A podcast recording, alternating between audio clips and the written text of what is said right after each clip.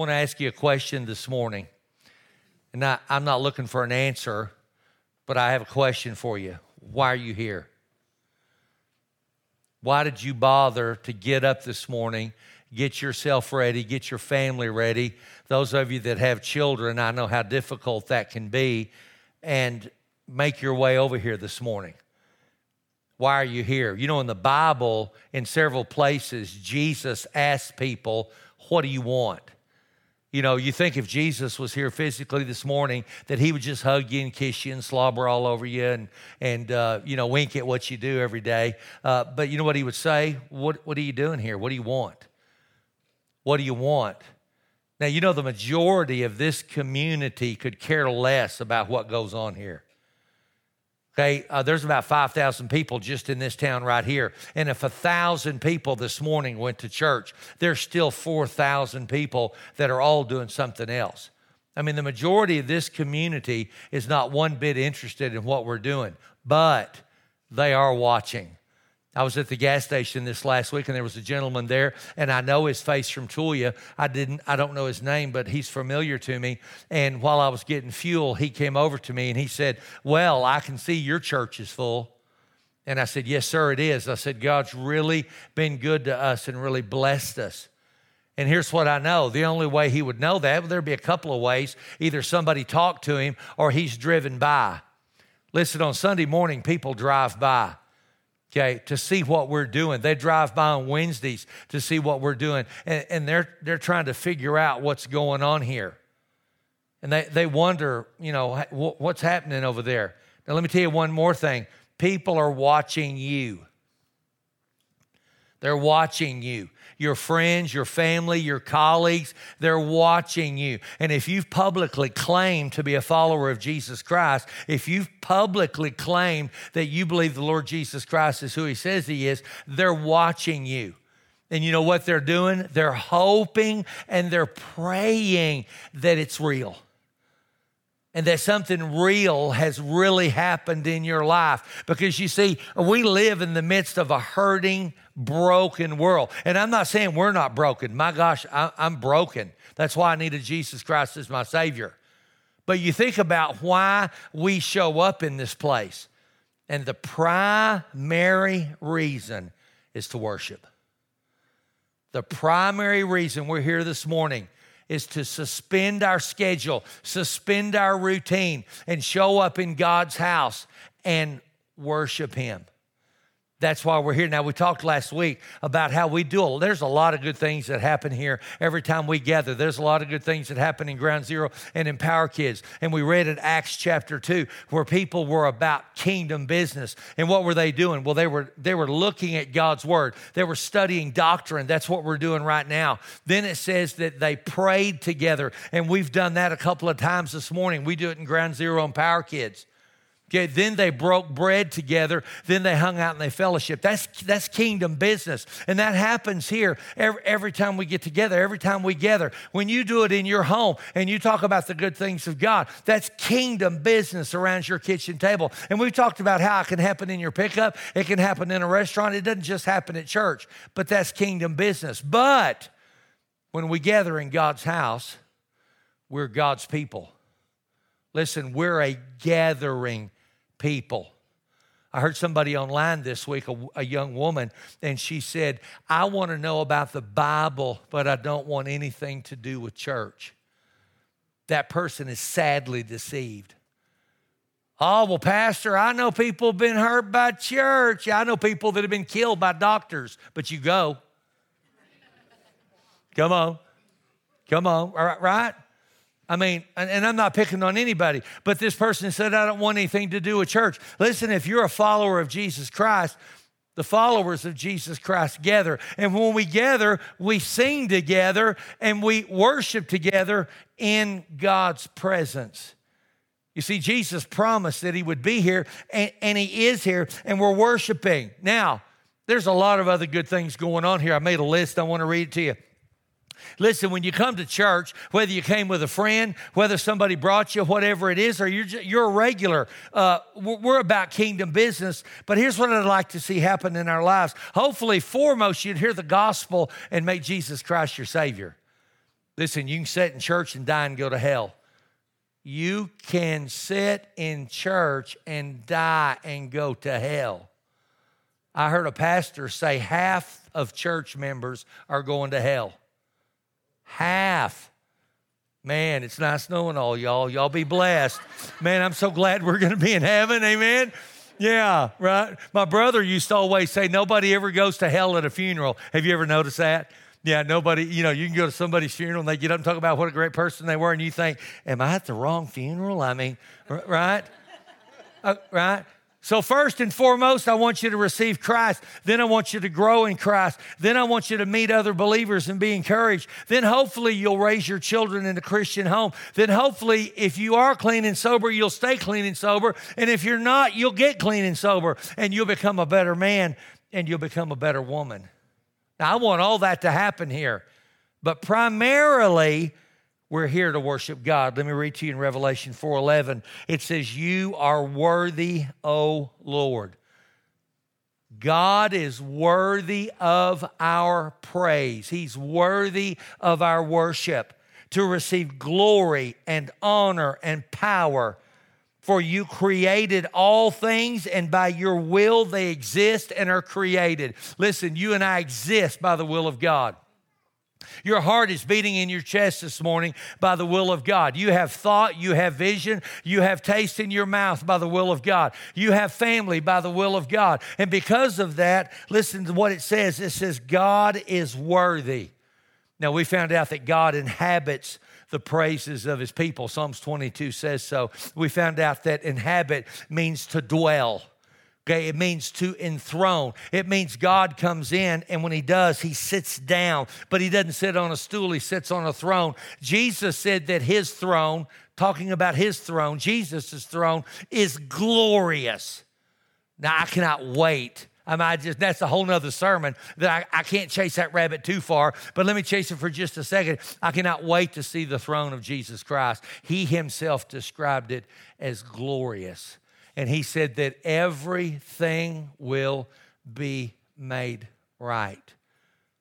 When we worship, listen, it attracts God. Do you ever watch any of those fishing shows where they're fishing and they throw blood in the water? Because blood attracts sharks. It attracts other fish. Uh, you ever watch those camping shows and the guys put all their food in that little bag and they pull it up with that rope and up high in that tree so that a thousand-pound grizzly bear can't get it? Right? Food attracts bears. Okay, blood attracts sharks. Praise attracts God. Isn't that powerful? It gets God's attention. I always thought I had God's attention. Well, that's what you get for thinking.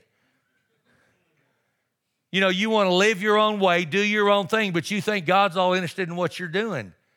Praise attracts God.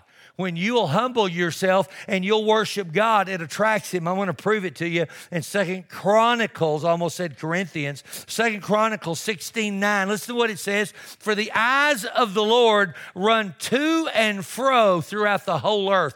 God is looking. Listen, God is looking. Well, what, what's he looking for, Pastor? To show himself strong in behalf of those whose heart is loyal to him. In this you've done foolishly. Therefore, from now on you shall have wars. Now, that's talking about something else. I want to focus on the first sentence. The eyes of the Lord are running to and fro throughout the whole earth. He wants to show himself strong in behalf of those who are loyal to him. Listen, when you worship God, it draws his attention. When you'll humble yourself and you'll sing and you'll praise and you'll lift your hands, God forbid you get on your knees. When you do that, it gets his attention and it draws him. Listen, the devil hates praise. The devil hates worship. The devil hates humility. That's why he'll do everything he can to keep you from praising God. Now, this is a whole nother sermon series, but a lot of times we come into church and we think, hey, I just don't feel like it today. And I want to be honest with you, it, it, sometimes it's not about you. You're under attack. You're under spiritual attack by the kingdom of darkness. And when you feel like, I don't want to read my Bible, hey, I don't want to pray, hey, I don't want to go to church, I don't want to worship God, it's not just you. It's the kingdom of darkness trying to hold you back. See, the devil doesn't want you worshiping God because he knows Daddy will show up. And Daddy's already kicked his butt once before. Amen?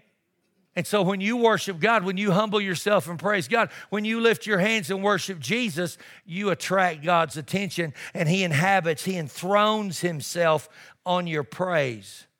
Why are you here? Let me read to you this morning in First Timothy two eight. I desire, Paul is speaking, Paul is speaking. He says in t- t- to Timothy, I desire, therefore, that men would pray everywhere, not just in church, lifting up holy hands without wrath and without doubting. You know what Paul said? Paul said, I would desire that you would learn to pray everywhere, and that when you pray, you'd lift up holy hands without wrath and doubting. Let me read you another verse. This is Psalms one thirty-four, verse two. Lift up your hands in the sanctuary. That's where we are, by the way. When I was growing up in church, that was what it was called, was the sanctuary. Okay, lift up your hands in the sanctuary and bless the Lord. Lift up your hands in the sanctuary and bless the Lord. Bless is another word for praise, another word for worship. God, I'm going to lift my hands in your sanctuary. I'm going to lift my hands in your presence, and I'm going to bless you. Now that's Psalms one thirty-four two. Let's talk about it for just a minute, and I want to encourage you, and I want to challenge you. Okay, I want T C F to be a house of praise. Okay, the Bible says that praise is a weapon. Okay, praise draws God. Praise dispels darkness, depression, discouragement, heaviness. The Bible says, put on the garment of praise for the spirit of heaviness. That verse says that heaviness is a spirit, a demon spirit. So when you feel heavy, and I don't mean heavy from eating spaghetti and meatballs, okay? I don't mean that kind of heavy, amen? I mean just there's a weight on you, and you're tired and you're fatigued, and not a normal tired. When you work hard all day, when you take care of children all day, and you get home in the evening, you're tired. I don't mean that kind of tired. I mean a fatigue, a weariness, a heaviness that weighs on your heart, that weighs on your mind, that weighs for you with your children and your grandchildren. It's a spirit. Depression is a spirit. Discouragement is a spirit. And the Bible encourages you and I to slip on the garment of praise and to resist the spirit of heaviness. God inhabits and indwells his praise. And listen, when that happens in this place, I believe the repercussions of it affect this entire area, this entire community. See, it's not about us just showing up in here and we're going to sing some songs, and we're going to clap, and we're going to act like we love Jesus. No, we're an army. And when we worship God, it affects, it impacts our family and this entire area. God, I'm going to lift up my hands and I'm going to bless your name. Well, Pastor, you know, that just makes me uncomfortable a little bit. And And and don't get me wrong, I'm not trying to be rude or hateful. I, I can understand that. But let me tell you something. That comes from two places. Okay, two places. Place number one is pride. Okay, I, I don't want to raise my hands because I don't want somebody else looking at me. I don't want somebody else thinking less of me. I don't want to draw attention to myself. And, and the root of that, the seed of that is pride. Okay, I, Lord, I'm not going to humble myself because, because of my pride.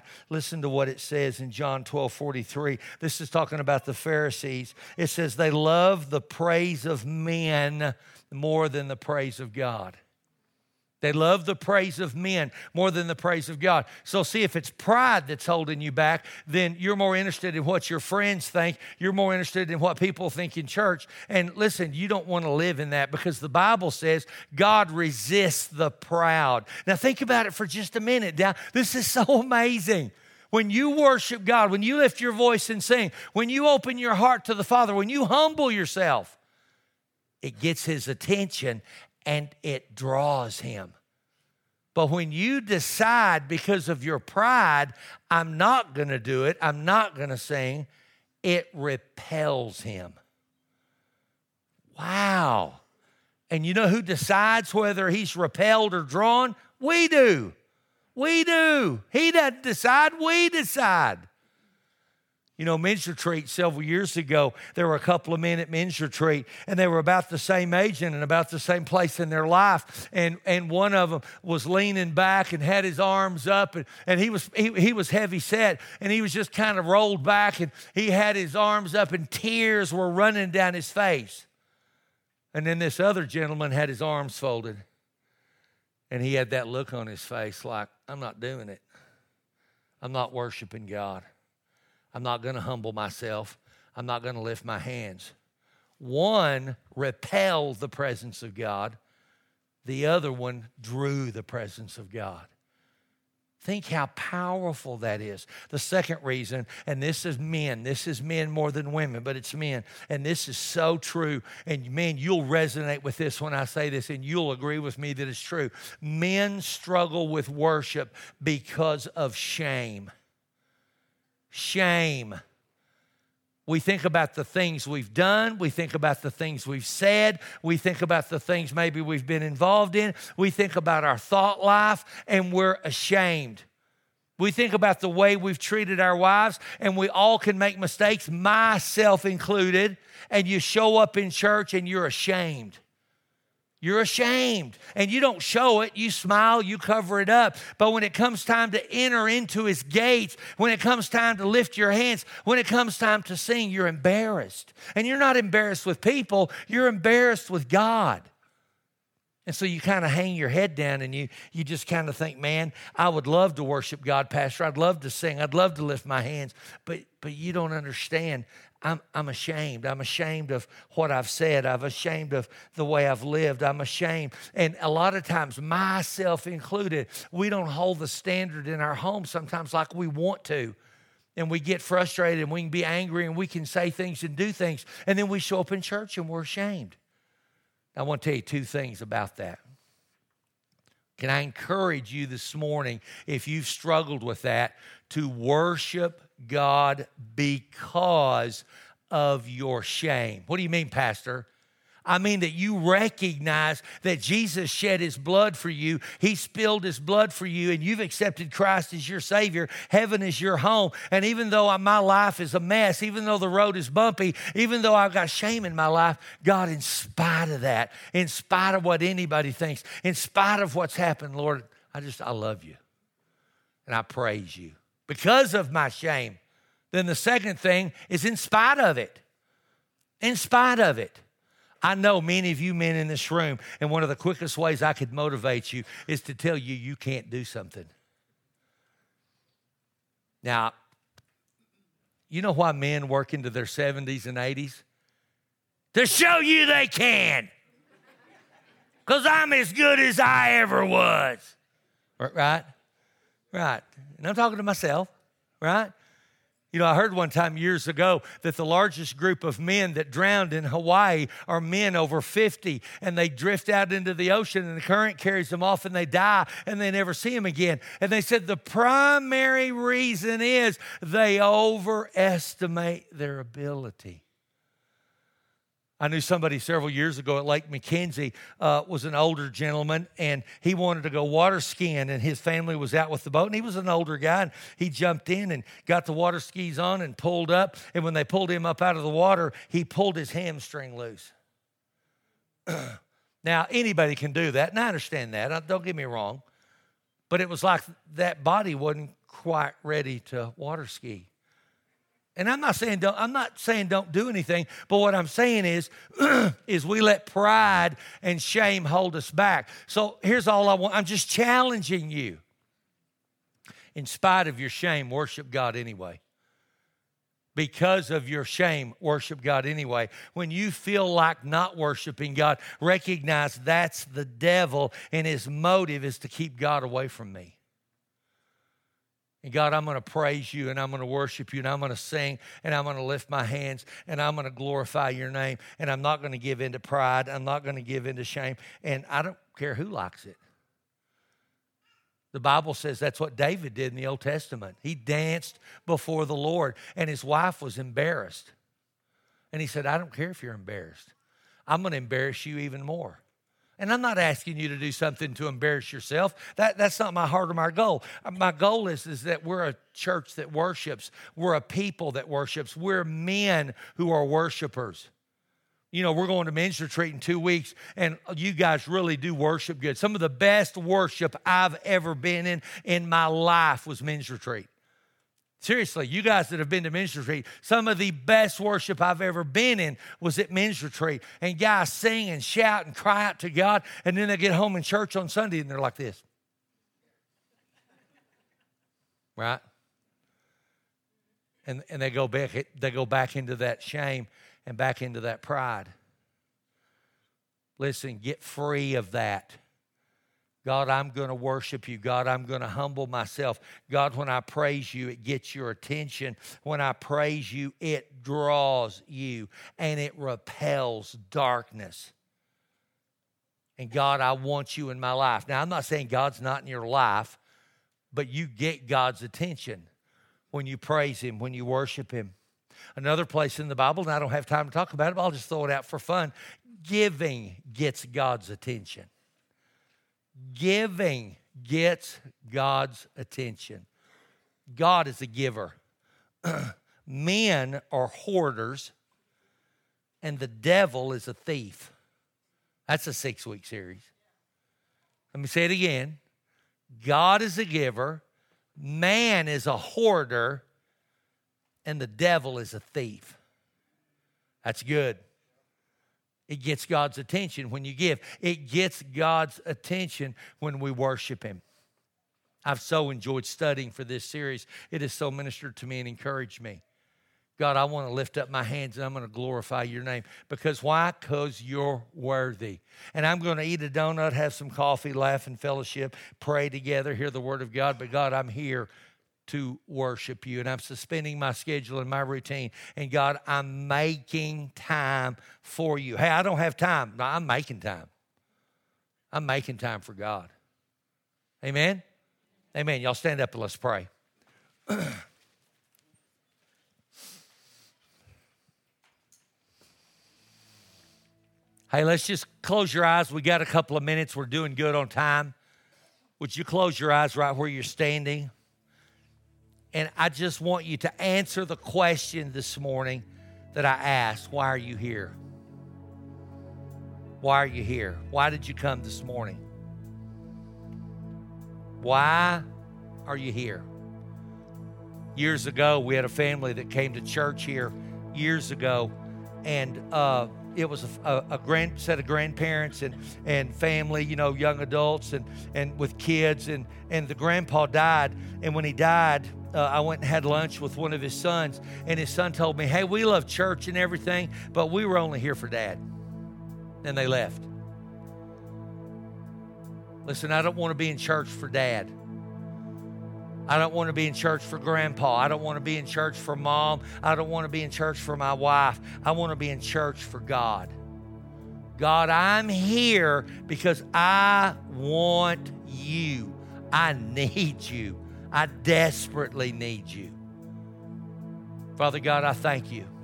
Lord, would you stir in our hearts this morning that we would be able to answer the question honestly for ourselves of why we're here, what draws us to this place. And Lord, I believe with all of my heart that you speak to us and you stir in us. Father, thank you that we're a praising church. We're a house of praise. We're a house of worship. We're a house of hope and healing and deliverance.